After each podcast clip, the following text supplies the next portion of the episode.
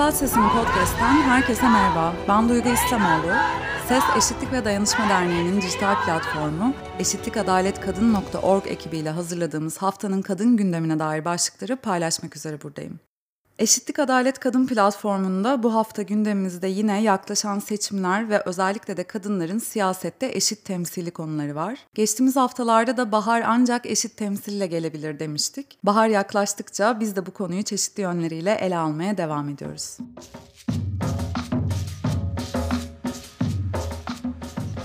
Yüksek Seçim Kurulu verilerine göre yurt içinde ve yurt dışında yaşayan yaklaşık 64 milyon Türkiye'li seçmenin %50'sine tam sayı vermek gerekirse %50.7'sini kadınlar oluşturuyor. Fakat seçmenlerinin yarısı kadın olan ülkemizde kadın meselelerini ele alacak, kadınları mecliste hakkıyla temsil edecek kadın siyasetçi sayısı çok az. Haziran 2018'de yapılan son genel seçimde Türkiye Büyük Millet Meclisi'nde erkek vekillerin temsil oranı %82-83 civarındaydı ve yine kadınların meclisteki temsil oranı oldukça düşüktü. Aday profillerine ve gidişata bakılacak olursa bu dönemde kadınların temsil oranının daha da düşük olacağı görünüyor. Uzmanlar da eşit temsil konusunda kaygılı olduklarını ifade ediyorlar.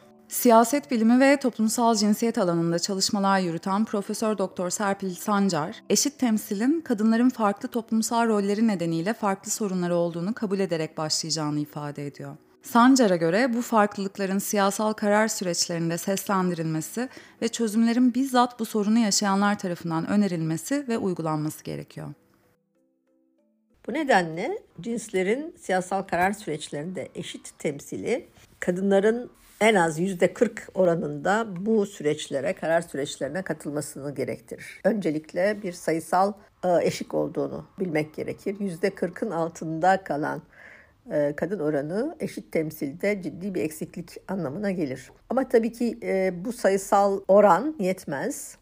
Aslında kadın hakları siyasetinin bu siyasal süreçlerde de temsil edilmesi gerekir. Yani çözümlerin neyin değiştirileceğini, neyin nasıl oluşturulacağını, hangi politikaların geliştirilmesi gerektiğini önerecek, bunu takip edecek, uygulayacak e, bir siyasal e, akıl kadrolar, deneyimli bilgili kadrolarında siyasetin içinde olmasını gerektirir. Yani bu iki asgari koşul bir arada olmak zorunda. Dolayısıyla hani kadın erkek eşitliği meselesi, erkek politikacıların kadınlara bir takım size sigorta vereceğiz, işte istihdam sağlayacağız diye vaatler vermesiyle özellikle seçim dönemlerinde bu tür konuşmalarla çözülecek bir şey e, değildir.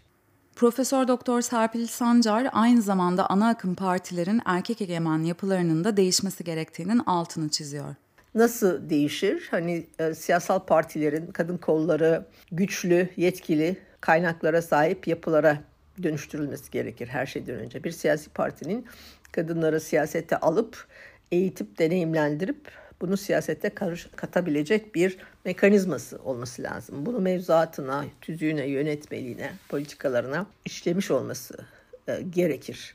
Yani siyasal partilerin, kadın kollarının özellikle seçimlerde listelere girecek kadın adayları önerme yetkisi, gücü olmalı ki seçimlerde de kazanan kadınlar ve kaybeden kazan, kadınların e, sorumluluğunu üstlensinler ve hesabını verebilsinler. Kadın kolları bu o, kadın adaylar seçimini elbette kendi başına yapmazlar. Toplumdaki kadın örgütleriyle birlikte ve partinin diğer mekanizmalarıyla birlikte yaparlar.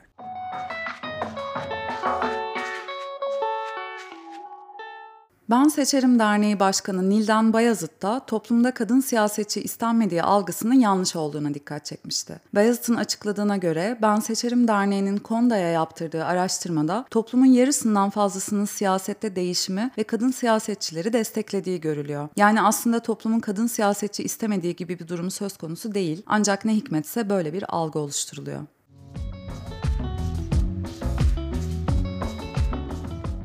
Bu hafta görüştüğümüz milletvekili adayları arasında Yeşil Sol Parti'den Diyarbakır 6. sıra milletvekili adayı Sevilay Çelenk de vardı. Çelenk, kadın politikalarının verimli bir şekilde işleyebilmesi için neler yapılması gerektiğini şöyle özetledi. Biz tek başımıza bir şey yapmayacağız. Hep bunu söyle, söylemek istiyorum. Yerel örgütlenmelerle bağları ne kadar güçlü olursa genel olarak parti teşkilatlarının ve onlar sayesinde vekillerin çünkü onlarla birlikte çalışacağız bu alanlarda kadınların hakiki sorun alanları, gerçek meseleleri konusunda ne kadar bilgi ve veri sahibi olursak o ölçüde güçlü olacağımızı biliyoruz. Bu anlamda siyasetin biraz bu yerelliklere odaklanan bir siyaset olması da gerekiyor. Yani kadınsız demokrasi olmaz ama bu demokrasi aynı zamanda bir yerel e, demokrasi, güçlü yerel demokrasi, güçlü yerel yönetimler içinden gelişen bir demokrasi olacak. Benim anlayışım biraz böyle bir anlayış. Kadınlarla birlikte değiştirmek gibi bir şey ve yukarıdan aşağıya bir söz inşası, bir icraat değil. Birlikte çalışarak, birlikte görerek ve e, birlikte e, mücadele ederek bu mücadelenin birikimini de bir biçimde görünür kılmak mecliste ve mücadeleyi orada sürdürmek gibi bakıyorum. Yeşil Sol Parti'den Diyarbakır 6. sıra milletvekili adayı Sevilay Çelenk ile röportajımızın tamamını YouTube kanalımızda izleyebilirsiniz. Diğer kadın milletvekili adaylarıyla yaptığımız söyleşilerimiz de eşitlikadaletkadın.org web sitemizde yayınlanmaya devam ediyor.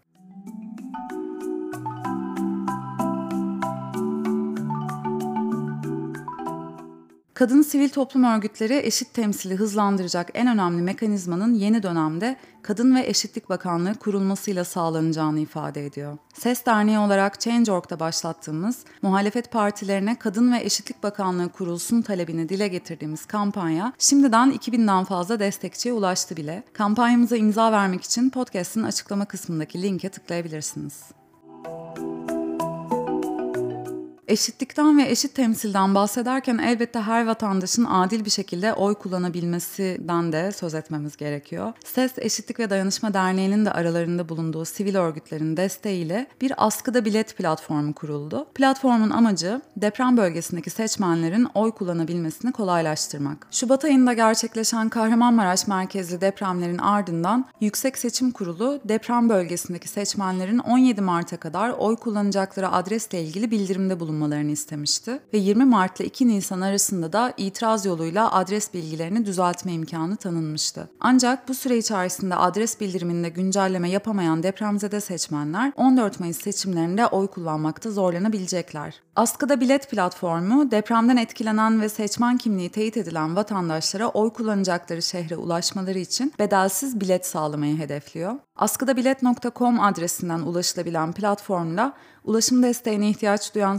seçmenler bir form doldurarak bilet talep edebilecek. Bizler de platform aracılığıyla depremzedelere bilet sağlanması için bağışta bulunabileceğiz. Siz de askıda bilet kampanyasına katkıda bulunmak ya da buradan bilet talebinde bulunmak isterseniz askıdabilet.com adresini ziyaret etmeniz yeterli.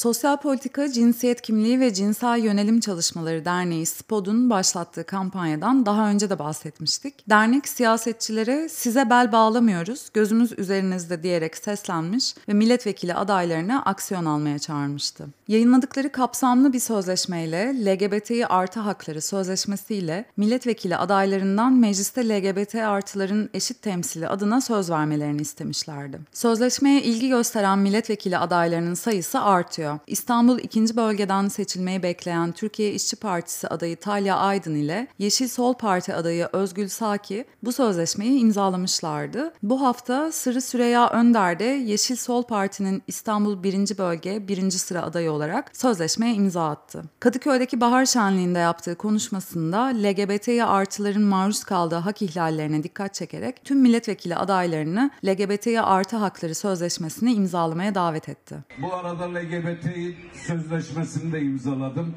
Büyük bir onurla yaptım bunu. Herkesi de bu konuda ötekileştirici ya da daha kötüsü aman ya şimdi başımızı sıkıntıya sokmayalımcı anlayışlardan uzak durmaya davet ediyorum. En kuvvetli çağrım buna.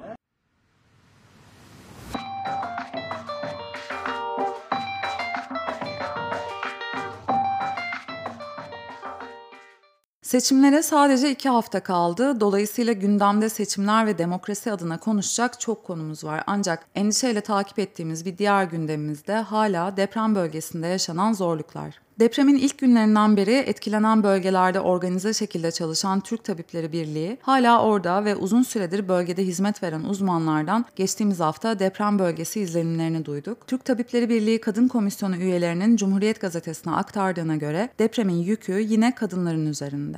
Bölgede uyuz ve bit salgınlarının yanı sıra kadınları doğrudan etkileyen hastalıklarla ilgili de ciddi sıkıntılar söz konusu. Türk Tabipleri Birliği'nden Doktor Laleş Tunç'un anlattığına göre kadınlar kendilerini güvende hissetmedikleri için çadırlarından ayrılmıyor, tuvaletlere gidemiyor ve hatta sırf tuvalete daha az çıkmak için daha az su içiyor. Hijyen koşulları da kötü, dolayısıyla depremzede kadınlarda idrar yolu enfeksiyonu ve vajinal mantar gibi rahatsızlıklar oldukça yaygın. Türk Tabipleri Birliği'nden doktorlar aynı zamanda kadınların çadırlara hapsolduğunu, dışarıda yabancı erkekler olduğu için bölgede kendi başlarına rahat hareket edemediklerini de anlattılar. Hijyen malzemelerinin kadınlara ulaştırılması konusunda da hala büyük sıkıntılar mevcut. Ekmek ve Gül platformuna konuşan Hataylı depremzede durumu şöyle özetliyor.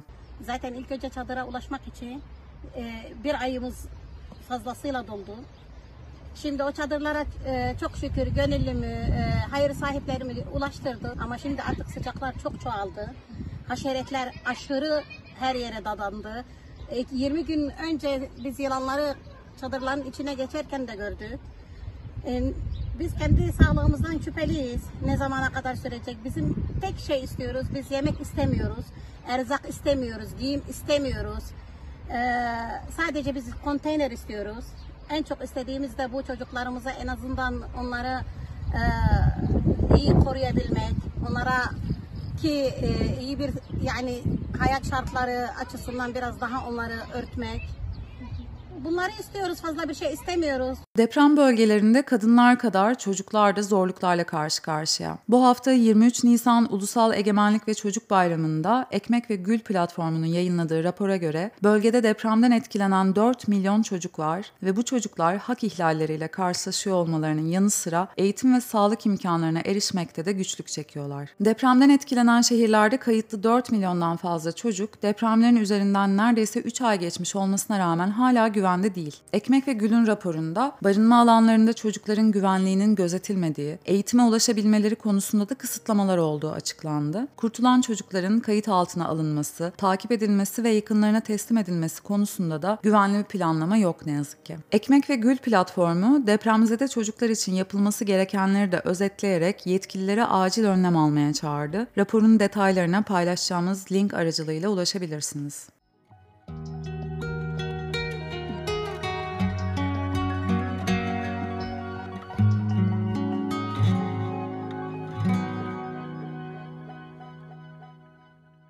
Karabük'te ölü bulunan yabancı uyruklu öğrenci davası ile ilgili gelişmelerden de bahsetmek istiyorum. Karabük Üniversitesi Makine Mühendisliği hazırlık sınıfı öğrencisi Gabon uyruklu Dina Bongo'nun cesedi 26 Mart'ta Filyos çayında bulunmuştu. Bunun ardından polis soruşturması devam ediyordu. Gözaltına alınan 8 kişiden birini tutuklamışlardı. Genç öğrenci Dina'nın ölümüyle ilgili çeşitli şüpheler var. Para karşılığı cinsel ilişki teklifleri içeren mesajlar aldığına dair kayıtlar olduğunu, annesine gönderdiği ses kayıtlarında da Karabük'ten gitmek istediğini söylediğini biliyoruz. Soruşturma kapsamında incelenen kamera kayıtlarında da Dina'nın çıplak ayakla koştuğu görülmüştü. Bu kayıtlar uluslararası basında da yer aldı ve genç kadının ölümüyle ilgili şüpheleri artırdı. Bu hafta yayınlanan otopsi raporunda cinsel saldırı izine rastlanmadığı ve Dina'nın suda boğularak öldüğü açıklandı ancak avukatlar bu açıklamayı yeterli bulmuyor. Gazete Duvar'ın haberine göre Gabon Cumhuriyeti Ankara Büyükelçiliği ve Dina Bongo'nun ailesinin avukatı Kerim Bahadır Şeker, adli tıp raporunun bu şekliyle soruşturmaya veya yargılamaya fayda sağlamayacağını söyledi. Avukatlar yayınlanan otopsi raporuna itiraz edeceklerini duyurdular. Ses Eşitlik ve Dayanışma Derneği'nin dijital platformu eşitlikadaletkadın.org ekibiyle hazırladığımız Yükselt Sesini podcast'tan bu haftanın kadın gündemine dair aktaracaklarım bu kadar. Eşitlik Adalet Kadın platformu olarak biz bu haftada söyleşilerimize devam edeceğiz. Partilerin çeşitli bölgelerden milletvekili adayı olarak öne çıkardığı kadınlarla söyleşilerimiz YouTube kanalımızda da yayınlanıyor. Kadın adayları tanımak, kadın hakları konusunda nasıl çalışmalar yapmayı planladıklarını dinlemek için video yayınlarımızı da takip etmeyi unutmayın. Kampanya kampanyalarımıza destek olmak için de açıklama kısmındaki linklere uğrayın. Ben Duygu İslamoğlu, Yükselt Sesini Podcast'te haftaya yine buluşmak üzere. Hoşçakalın.